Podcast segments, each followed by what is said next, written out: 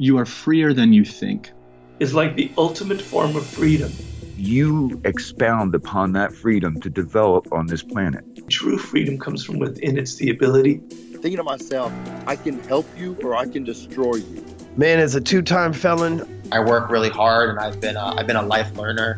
When things are feeling tough, let yourself be surprised. The world favors risk taking. Welcome, welcome, welcome to the Freedom Pact.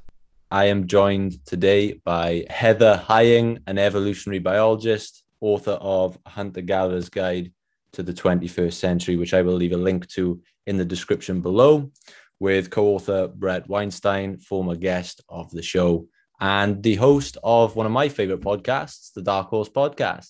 Heather, welcome to the Freedom Pact podcast. I am thrilled to be here. Thank you for having me, Lewis. So, we'll start with the book. Amazing. I read through it, thoroughly enjoyed it. I'd love to start this interview off at the end.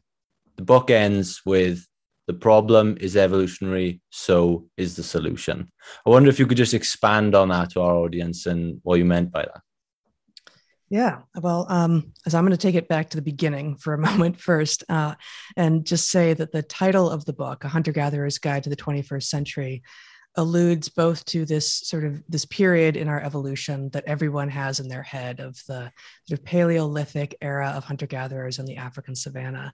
And certainly that is part of our history, but also agriculture is, our, is part of our history, and industrialization is part of our history. And going farther back, I mean, the other direction back in time, uh, being primates and being mammals and being fish and being animals, all, all of these things are part of our history. So uh, the book attempts to well understand our environment of evolutionary adaptedness not just from the perspective of the hunter gatherer but from all of those points in time and to find the truth and relevance of our history both deep and not and use that to understand how we can move forward with both you know new things new progress things that we've never imagined before. And uh, and also a respect for those parts of our history that we would like to be to bring into the future. Uh, and you know and also a recognition of those parts of our past that uh, we have no choice about you know things things like the fact that we are a sexually reproducing species that's that's not going to change. So um, the the problem the problems of modernity that we have produced are evolutionary because we are in fact evolutionary and we can use the toolkit that bret and I uh, introduce, and um, you know, in large part, it, we are we are bringing together the the thinking of the of the people who are, have come before us in the book, and then we have also introduced a number of new ways of of going about an evolutionary framework. So, how can we understand the problems of modernity with an evolutionary toolkit? How can we escape from some of the pitfalls that seem to be at risk of dragging us down? also with an evolutionary toolkit. You mentioned in the book that there are various names you could have settled on for the title of this book. Why did you settle on Hunter Gatherer?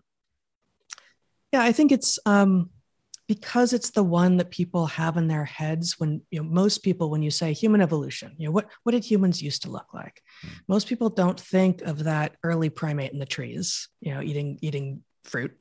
Most people don't think of a Dickensian uh, you know Victorian era human you know 150 years ago even though both of those things are part of our history as well uh, so the image that people will tend to have and um, and romanticize again is that of the savannah living hunter gatherer and it's it's accurate but it's only accurate insofar as it is a piece of our history and, and only one. So yeah, exactly as as we say in the book, and as I alluded to in what I said earlier, we could have called it an agriculturalist's guide to the 21st century, a fish's guide to the 21st century. Uh, those would be equally accurate, but you know, the deeper in history we go, the more fundamental the truths are that we've inherited from those ancestors. You know, we have bone um, because our fishy ancestors evolved bone, and we have airplanes because our post-industrialist ancestors invented airplanes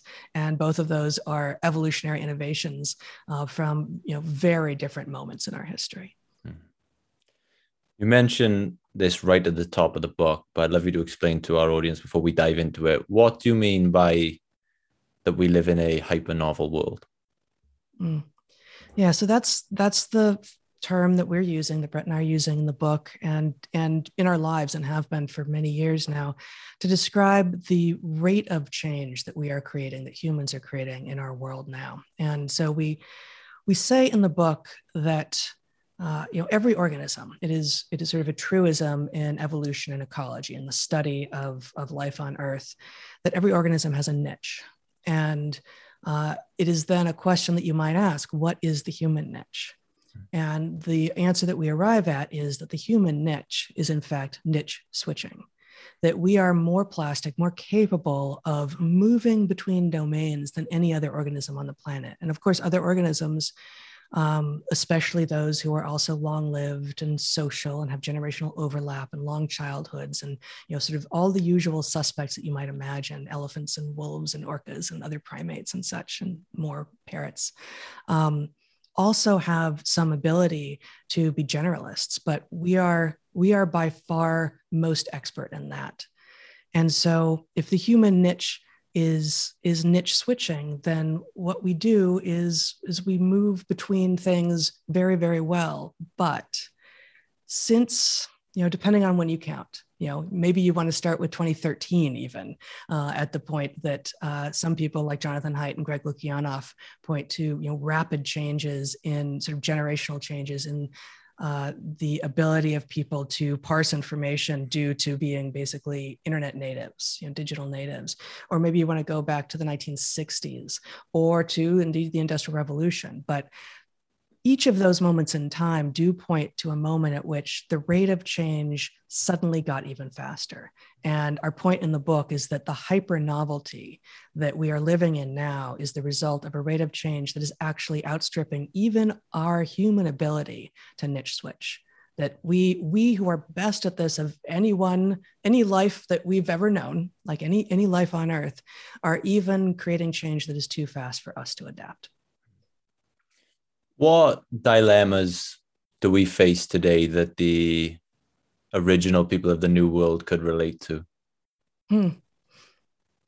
So, um, you, you mentioned the original people of the New World, and it's a place that we start in the book, right? The, the Beringians who came over uh, from Asia, from the West, and probably lived probably lived on that landmass for uh, a few thousand years actually before um, before being forced by climate change to, to move on, you know, to stay in place and drown, uh, to head back west to the place where their ancestors had come from, uh, where presumably their ancestors, the, the descendants of their ancestors still lived and would have been none too pleased to find um, people coming back into their lands, or to head east into a place that didn't live in myth or memory at all, that had no, never seen any humans before, and that was entirely unknown. And presumably many of the people who chose that that eastern eastern route into the new world died in so in so attempting it.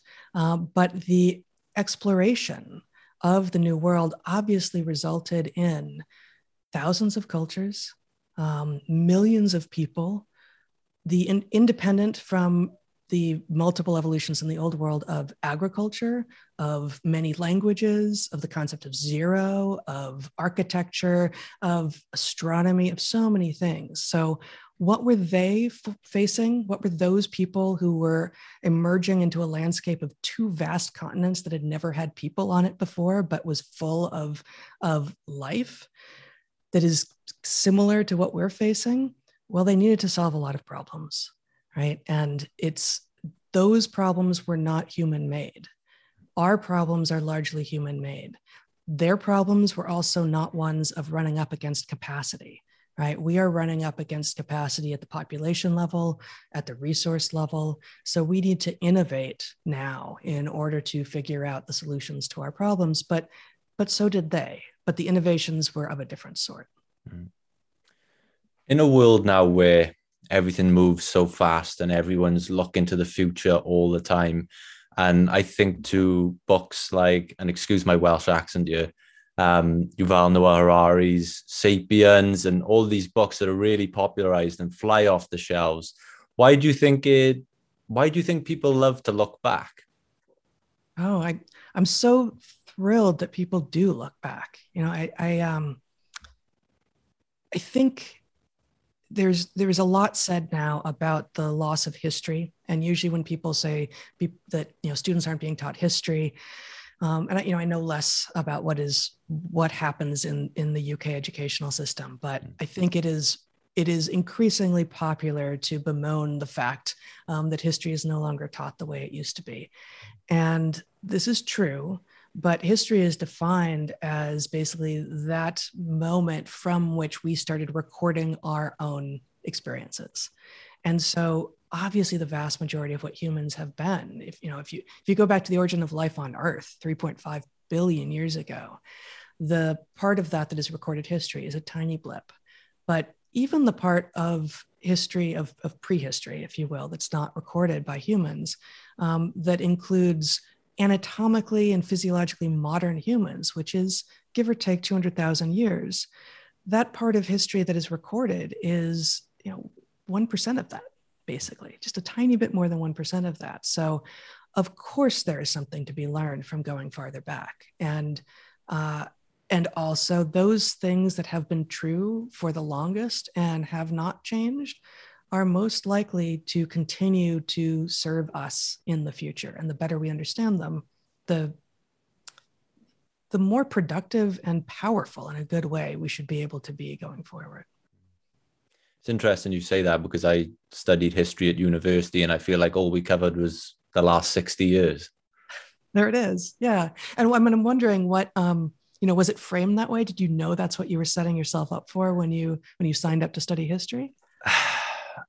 In a way because when I was at high school, that was what it was framed around. I think British universities they sort of romanticize over World War II more than anything, to be honest. And I think if you sign up for a history degree, you're pretty much doing a degree in the First and Second World War. Yeah, and it's you know, I I get it at one level, mm. but uh, it's it's hardly everything that we are just you know just as the hunter gatherers on the african savannah are hardly anything that we are uh, you know everything that we are those are pieces. And um, you know the world war ii is incredibly salient and you know it too is even disappearing from collective memory at a at a remarkable rate. But without the framing of the sort of the you know the expanding lens of history that um, you know we have these nested sets and yes, right now, this very moment that you and I are talking, it'll, you know, it'll be a later moment when this airs. It's, you know, it's, it's a different moment in history yet, but, but it's, it's all relevant. And the more places that we can focus with a sort of a unifying lens that says, okay, what does it mean and what should we do about it? I think the better off we'll be. Yeah. I, I mean, I get a lot of em- empowerment from looking back now and, I was speaking to uh, an astrophysicist a few weeks ago on this podcast, and we were talking about the night sky and how when we look up at the night sky, it's the same night sky that Shakespeare would have looked up at. And, you know, all these great people throughout history, and it almost it made me feel more connected to these great people from the past and in, inspired me to go forward. So in that way, I I take a lot from looking back at the past. Oh, I mean, that's that, that's exactly right. And in fact, um, I think you know, I, don't remember all of the things that we took out of the book. You know, it's it's a it's an expansive book, but I believe it's still in there.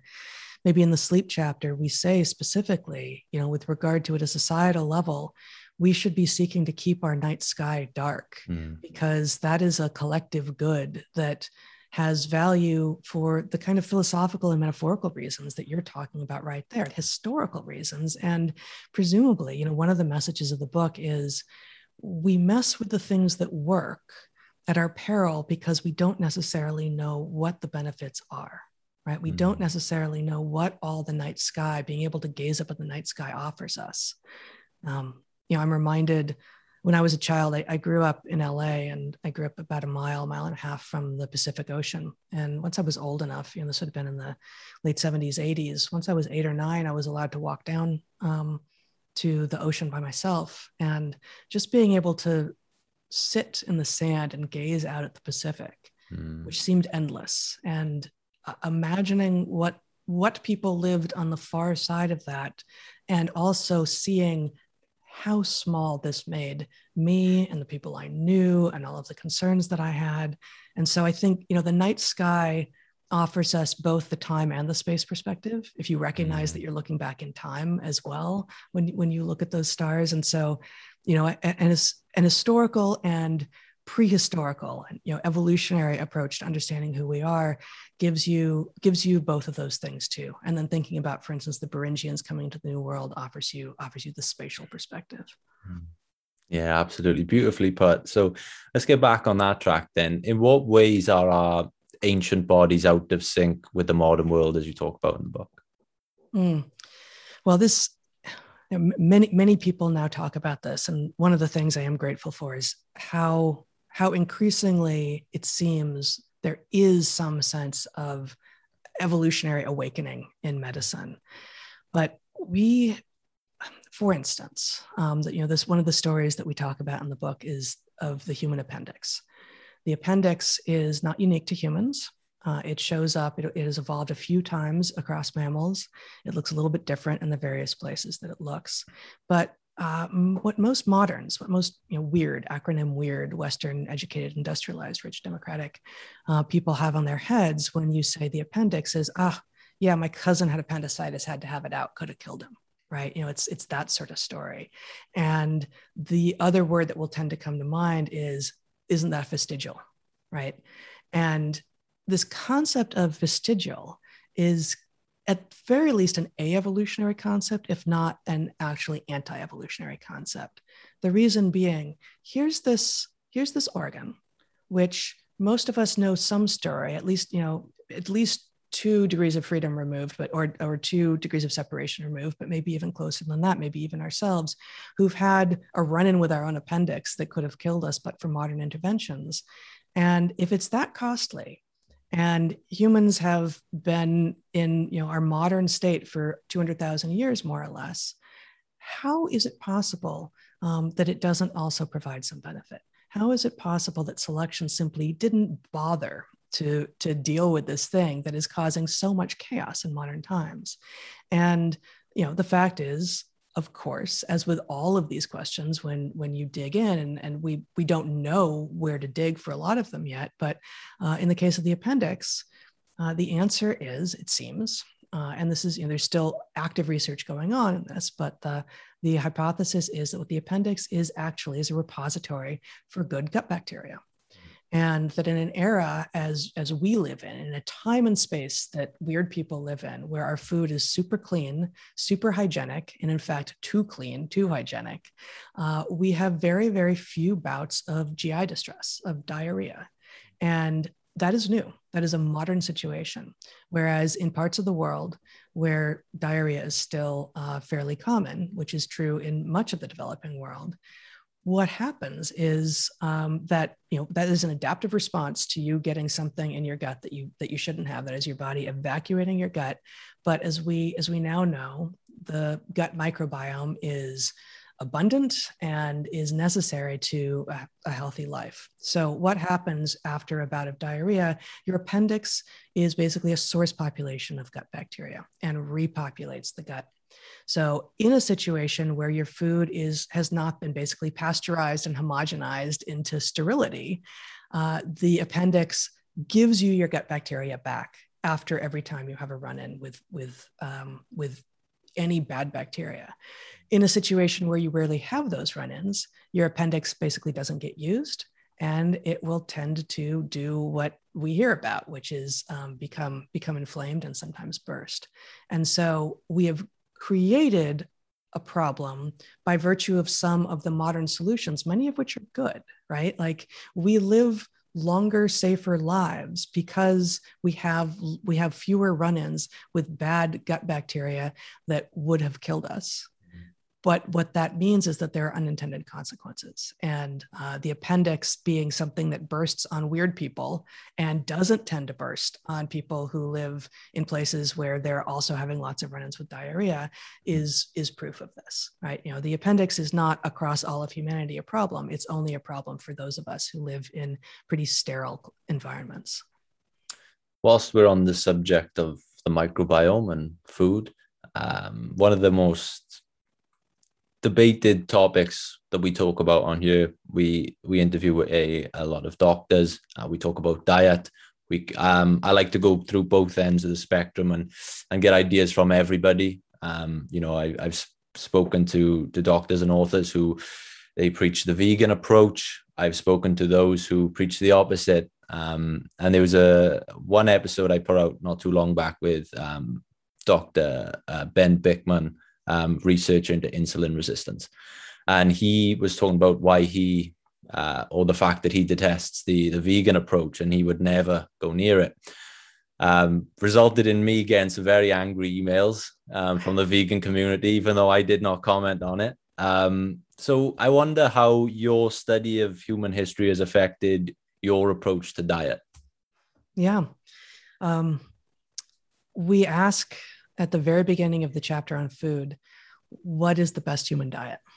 Because that does seem to be the question that uh, when people think about diet is at least just below the surface if not explicit there's mm. this idea that there must be some best there must be some stable static best and um, if we could just figure it out, maybe it's Mediterranean, maybe it's paleo, maybe it's grapefruit, right? Like, you know, like there are all of these diets out there, some of them patently crazy, some of them not.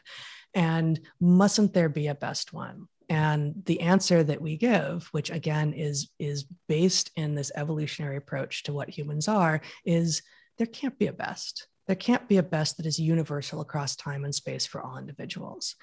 Think about the just you know just to make it as easy as possible think about the difference between an inuit and a maasai. Uh, an inuit who is has spent you know thousands of years developing evolving and then his entire life growing up in an environment in which there's just no plant material available and most of his diet is going to be high fat. I mean, basically, all of his diet is going to be fat and meat. And compare that to a, a Maasai uh, who may be drinking the the blood of some animals and but and and also hunting but also eating a tremendous amount of of vegetable matter uh, in the form of not just gathered uh, roots, but also some uh, leaves and seeds and berries.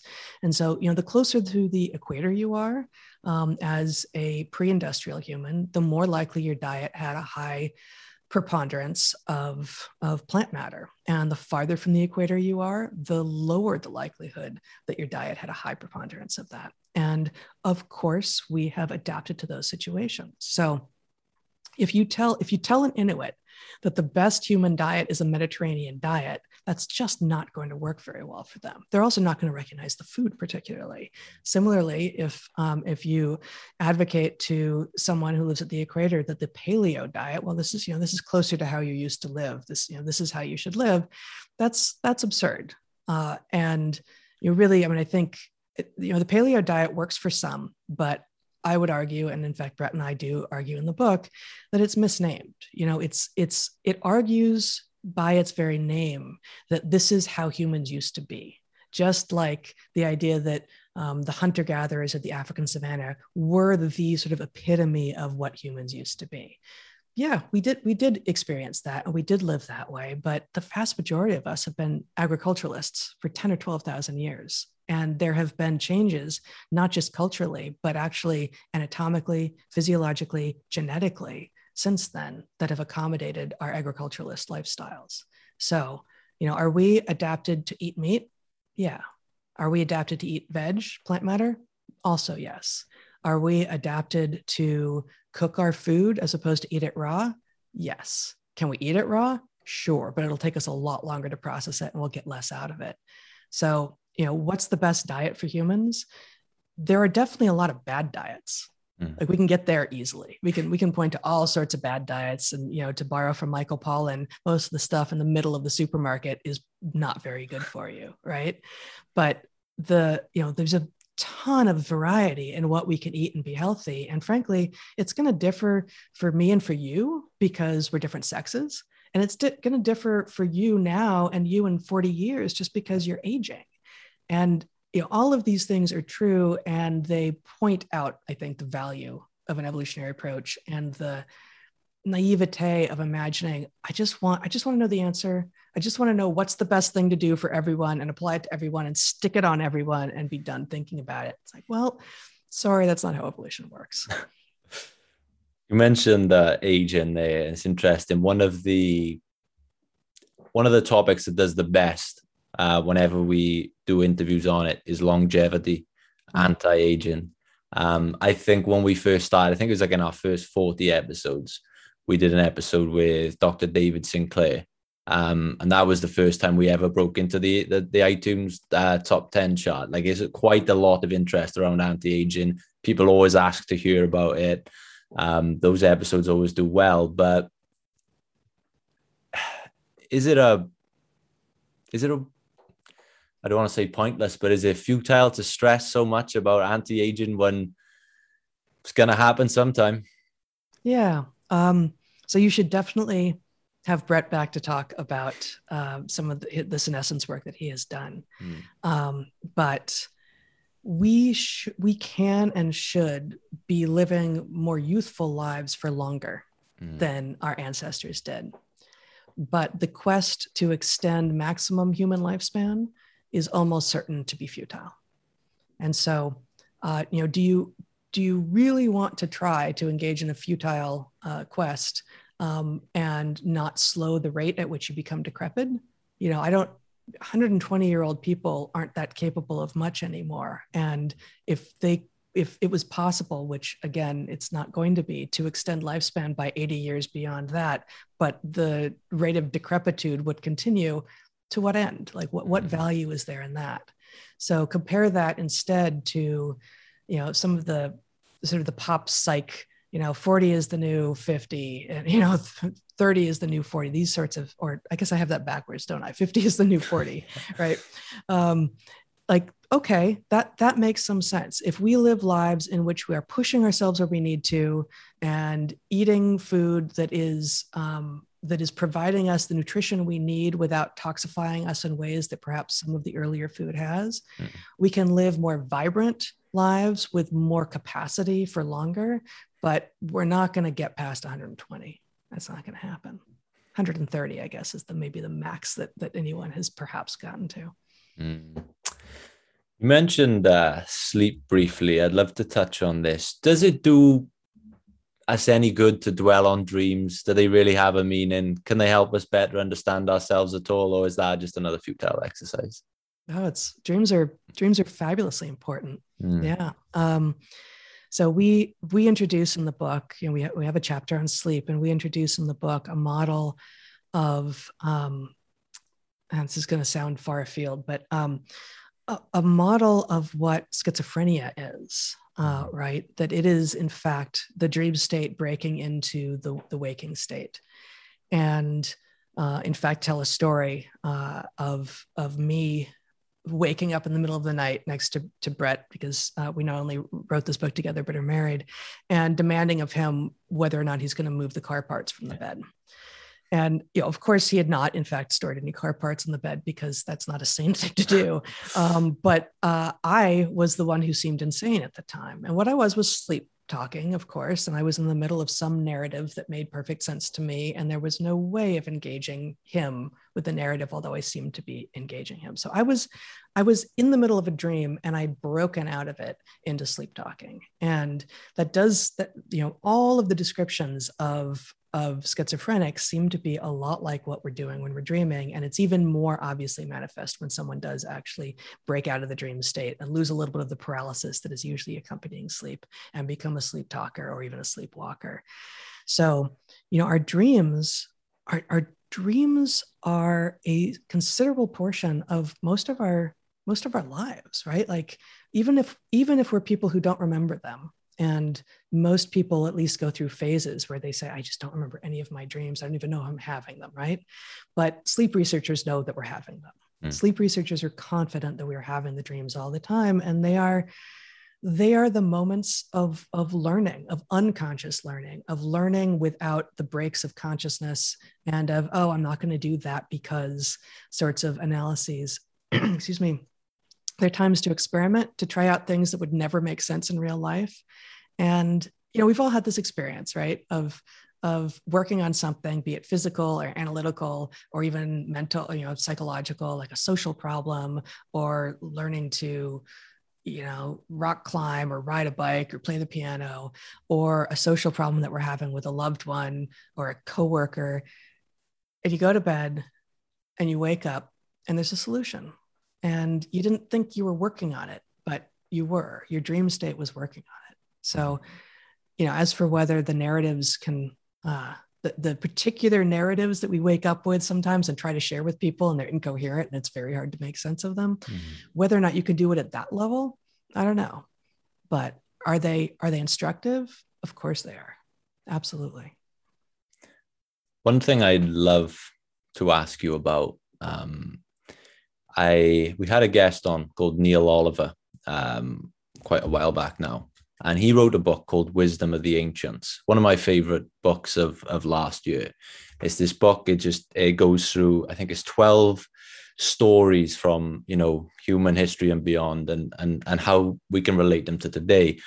I'm not sure if some of the stories may be sensationalized. You may, may you may be able to uh, have a better judge of that than me, but I love it nonetheless. And there was one story in there um, we're going back Neanderthals. So I think it was a fifty thousand year old funeral um, that they found um, uh, evidence of, and it was uh, the the funeral was for someone with, I think it was one arm, no use of their legs, so they would have served no purpose um, to a group in terms of surviving.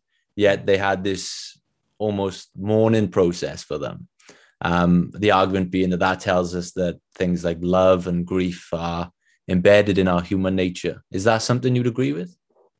Oh, absolutely. Absolutely. Um, yeah, it should come as no surprise uh, that Neanderthals were grieving their dead and that they indeed were grieving dead who would not appear to have had full functionality, mm-hmm. right? That, um, and I guess maybe I'll maybe I'll go take it this way. Um, you know, food is about sustenance, right? You observe a monarch butterfly on milkweed and it is getting substance. It is getting sustenance. It is getting nutrition only from that milkweed. It's not taking in cultural meaning from the plant um, that it is eating, right? Um, certainly, food is still sustenance for us, but it's also more, right? And the same thing with with sex. Sex is about making more of us. Sex is about making babies. And when monarchs mate that's that's what it is. And they're not also um, deriving connection from uh, from the mating um, that is going to be lasting. But for us as for many other species it's about so much more than that. It's about the bonding uh, and the, the same thing can apply and does apply across all of these domains. We are um, we grieve again, as do many of these other species like elephants and dolphins and, and other apes. And it is a way of revealing the depth of connection that we had to someone mm-hmm. else and of reinforcing some of their value to us. And, you know, this is this is what ghosts are, right? Like, you know, when we when people see after someone you love dies, especially if you actually lived close to them. When someone you love dies and you lived, you know, half a continent away or, or you know, half a country away, um, you're less likely to see a ghost. You're less likely to be walking down the street and say, "Oh wait, was that was that him?" I don't think so because he wasn't already in your life a lot um, on a daily basis. But when someone dies whom you really were seeing a lot, your brain does play these tricks on you, and you see the person when they couldn't possibly be there and that is a reframing a um, you know unfortunately this is this is part of what grief is is like it's it's a reformatting of your brain. Oh actually that can't be him. He's gone right? That's not going to happen anymore. Um, but uh, but let us remind you let let let the brain remind you of what the value was of you know if that had been him what might have happened next? Like what you know what things did you get from this relationship? And um and how can he live on in your memories? So yeah you know grief connection funerals these are these are all absolutely human manifestations of the connections that we have that again aren't most you know the origin of them isn't doesn't start with humans, um, but we manifest them more completely, more uh, elaborately, let's say, than any other species out there. Mm. Some another topic I'd love to to touch on from a conversation I had recently with uh, Darin Olien from the Netflix documentary Down to Earth with Zac Efron. Um, he's a you know a very uh, I don't want to use the word hippie, but a very spiritual, nature loving guy, and he was telling me how much he gets on a human level from being outdoors. He spends a lot of his time outdoors. Does spending time out in nature have an effect on our bodies and mind in a positive way? Can it actually do anything for us on that human level? Yes. I mean, maybe I should just stop there because I'll go on forever. Um, absolutely, 100%. And indeed, um, our tendency to remain in the comfort of our climate controlled, right angled uh, buildings is is part of what's making us sick, both physically and mentally. Um, I mean, indeed, even even at the level of you know this pandemic that we're still living through, 18 months on, this is a virus that doesn't transmit outside. Right? This is a virus that basically doesn't get people sick if if they're running into each other outside. And if you're outside and you are sick, you are probably going to be less sick. You're going to have l- lower symptoms. At least that is true for many respiratory viruses. That um, that patients who spend who are actually recovering as you know outside as opposed to inside hospitals actually do better. So so why? Okay, so you know science has some answers to why being outdoors is actually better for you just just at a physical health level. Um, and it has to do with things like airflow and boundary layers and sunlight helping um, generate vitamin d which has a, all all manner of health positive health effects. And that's all true. And it's reductionist but you know we go after reductionism a lot in this book but it's reductionist in a way that is true and accurate and yet it doesn't get to the whole thing because when you go outside you're getting a lot more than that right? Getting a lot more than the health benefits. If you're going outside in the city you're running into people you're seeing people you're having exposure to people that you maybe have never seen before and you have the opportunity for new connections to learn from them even if you don't connect. And if you're going outside not in the city then you're out among nature and you're going to be interacting with the sounds and the smells and depending on how adventurous you are, the tastes and the touches of, of things that um, will bring you back to an earlier state and about which you have a long evolutionary history, uh, which can't be said of being effectively trapped indoors with highly sterile, planed surfaces all day long.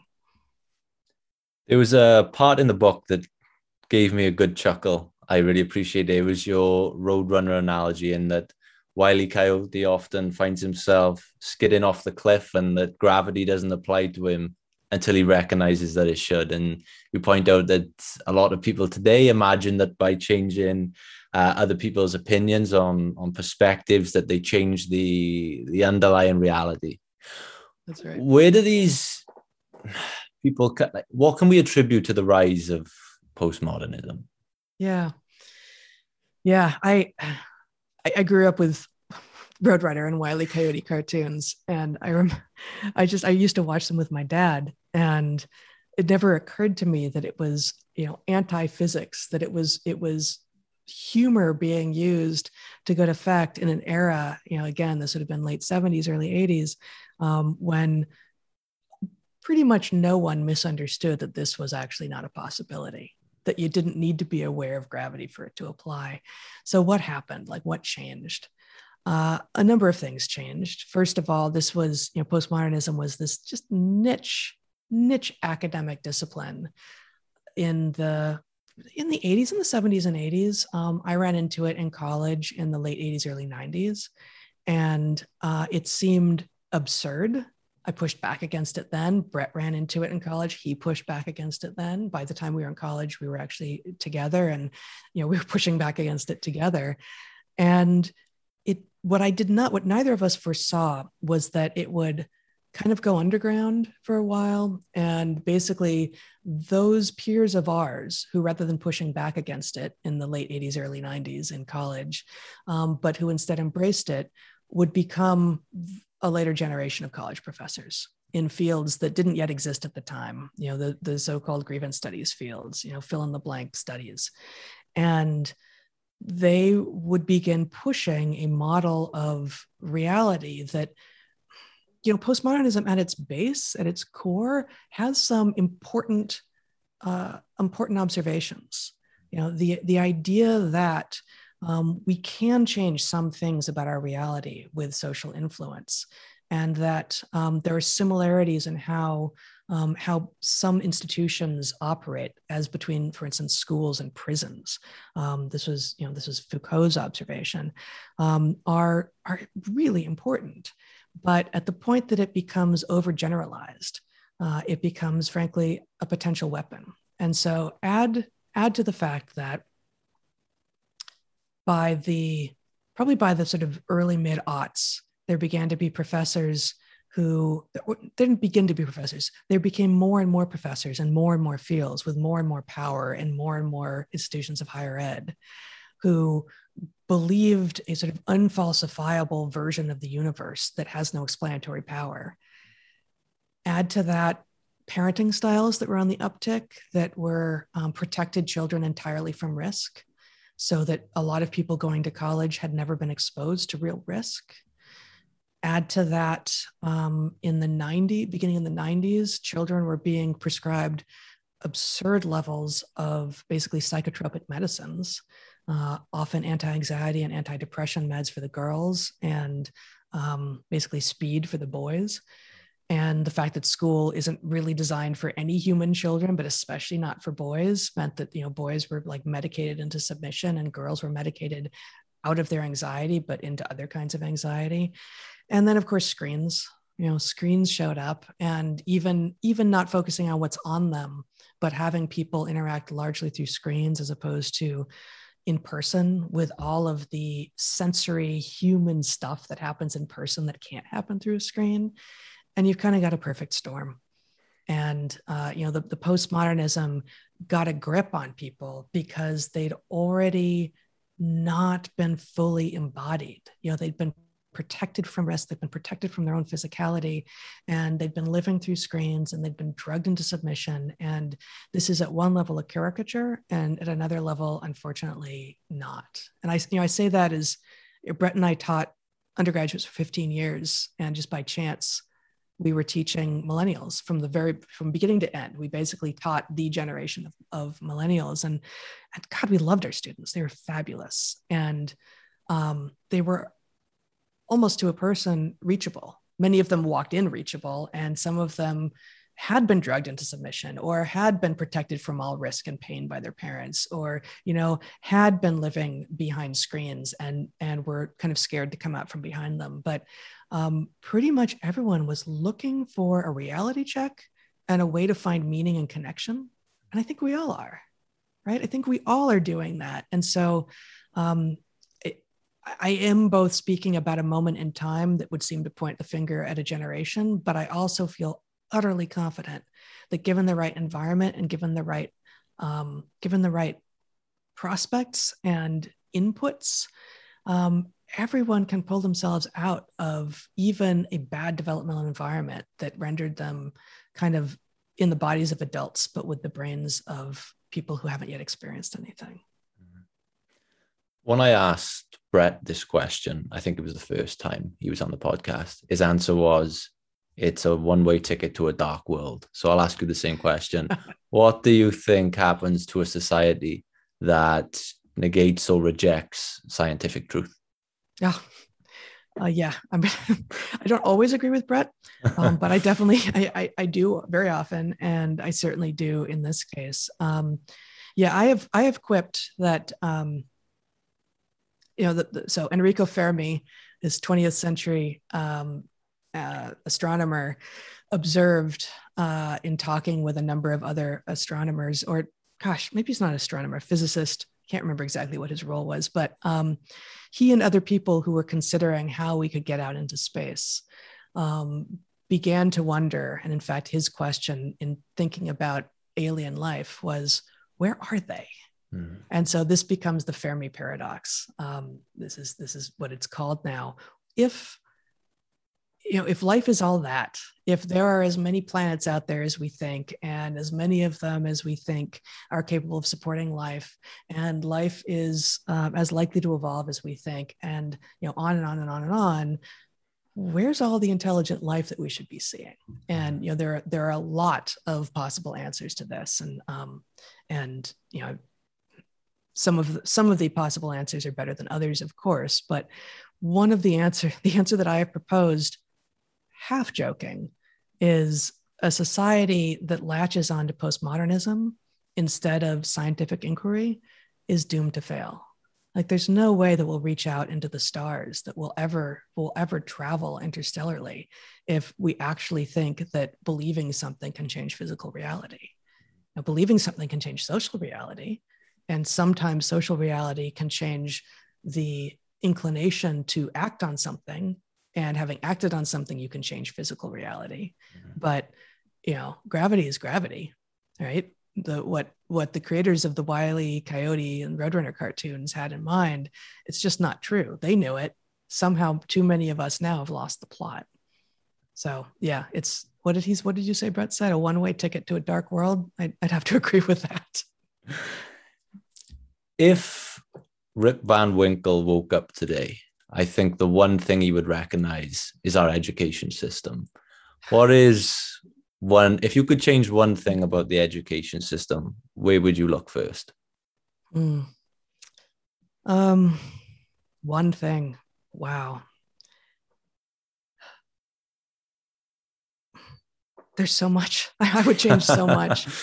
Um i think I want stu- I want children to be allowed to be human rather than just be students. And I, you know, mm. I think maybe you heard me correct myself. You know, I, we talk about students, and you know, sure, a person in a classroom is a student, but they're they're humans first and foremost, and they're you know they're children if they're if they're young. So, you know, being being forced into obeyance, into abeyance and obedience by sitting in rows and being told you can only talk when called on, and that in, even in order to do you know your bodily functions, you need to request it and and go go elsewhere and come back. Um, and uh, this is all very much out of sync with what humans are. And one of the things we talk about in the book is how novel teaching is um, like teaching is one of the things that actually very few other species explicitly do. But not only that, um, very few other cultures explicitly teach.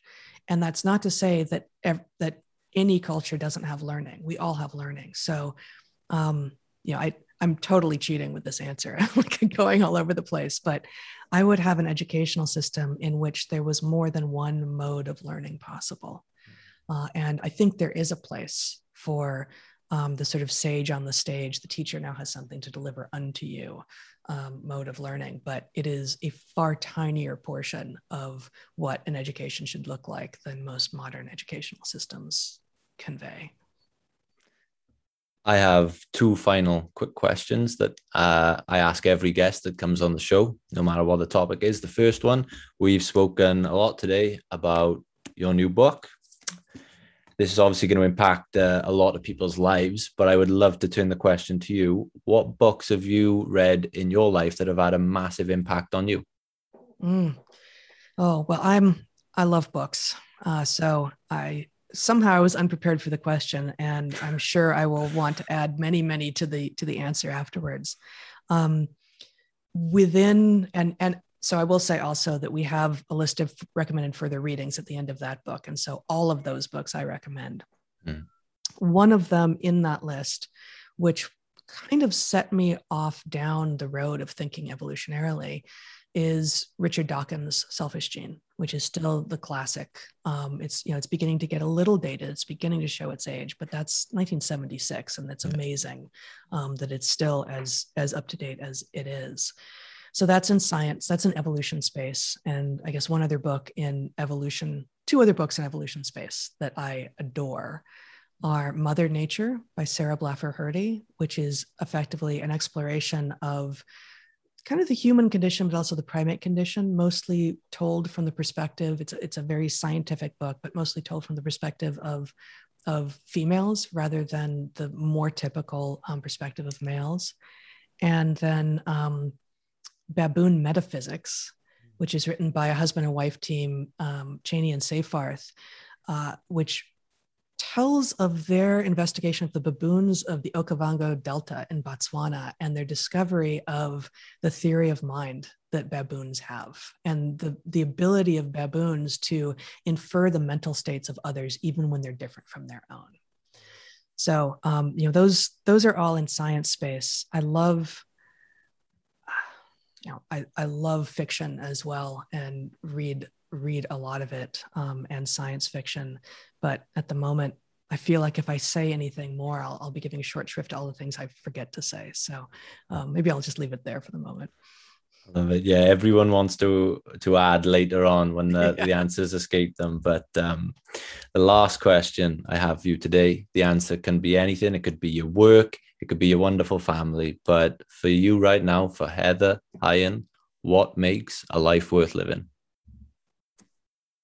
Um, yeah, I mean, I you, you said it. It's it's those two things. Hmm. It's mm. um, I am I am blessed to live, you know, especially these last eighteen months. But I am I am blessed to ha- to share a home with three people: my husband and my two sons, my two teenage sons, whom I both love and like and like just really enjoy spending time with them and and our animals as well that we share our home with and then the ability to have ideas that I can communicate clearly and put out into the world and have audience that is receptive to and interested in those ideas that's that's it right there those those two things together and um, that's a kind of completion and it's wonderful perfect before i let you go please let these guys know where they can find more from yourself where they can find the book and the podcast Wonderful. Yeah. Well, the book, A Hunter Gatherer's Guide to the 21st Century,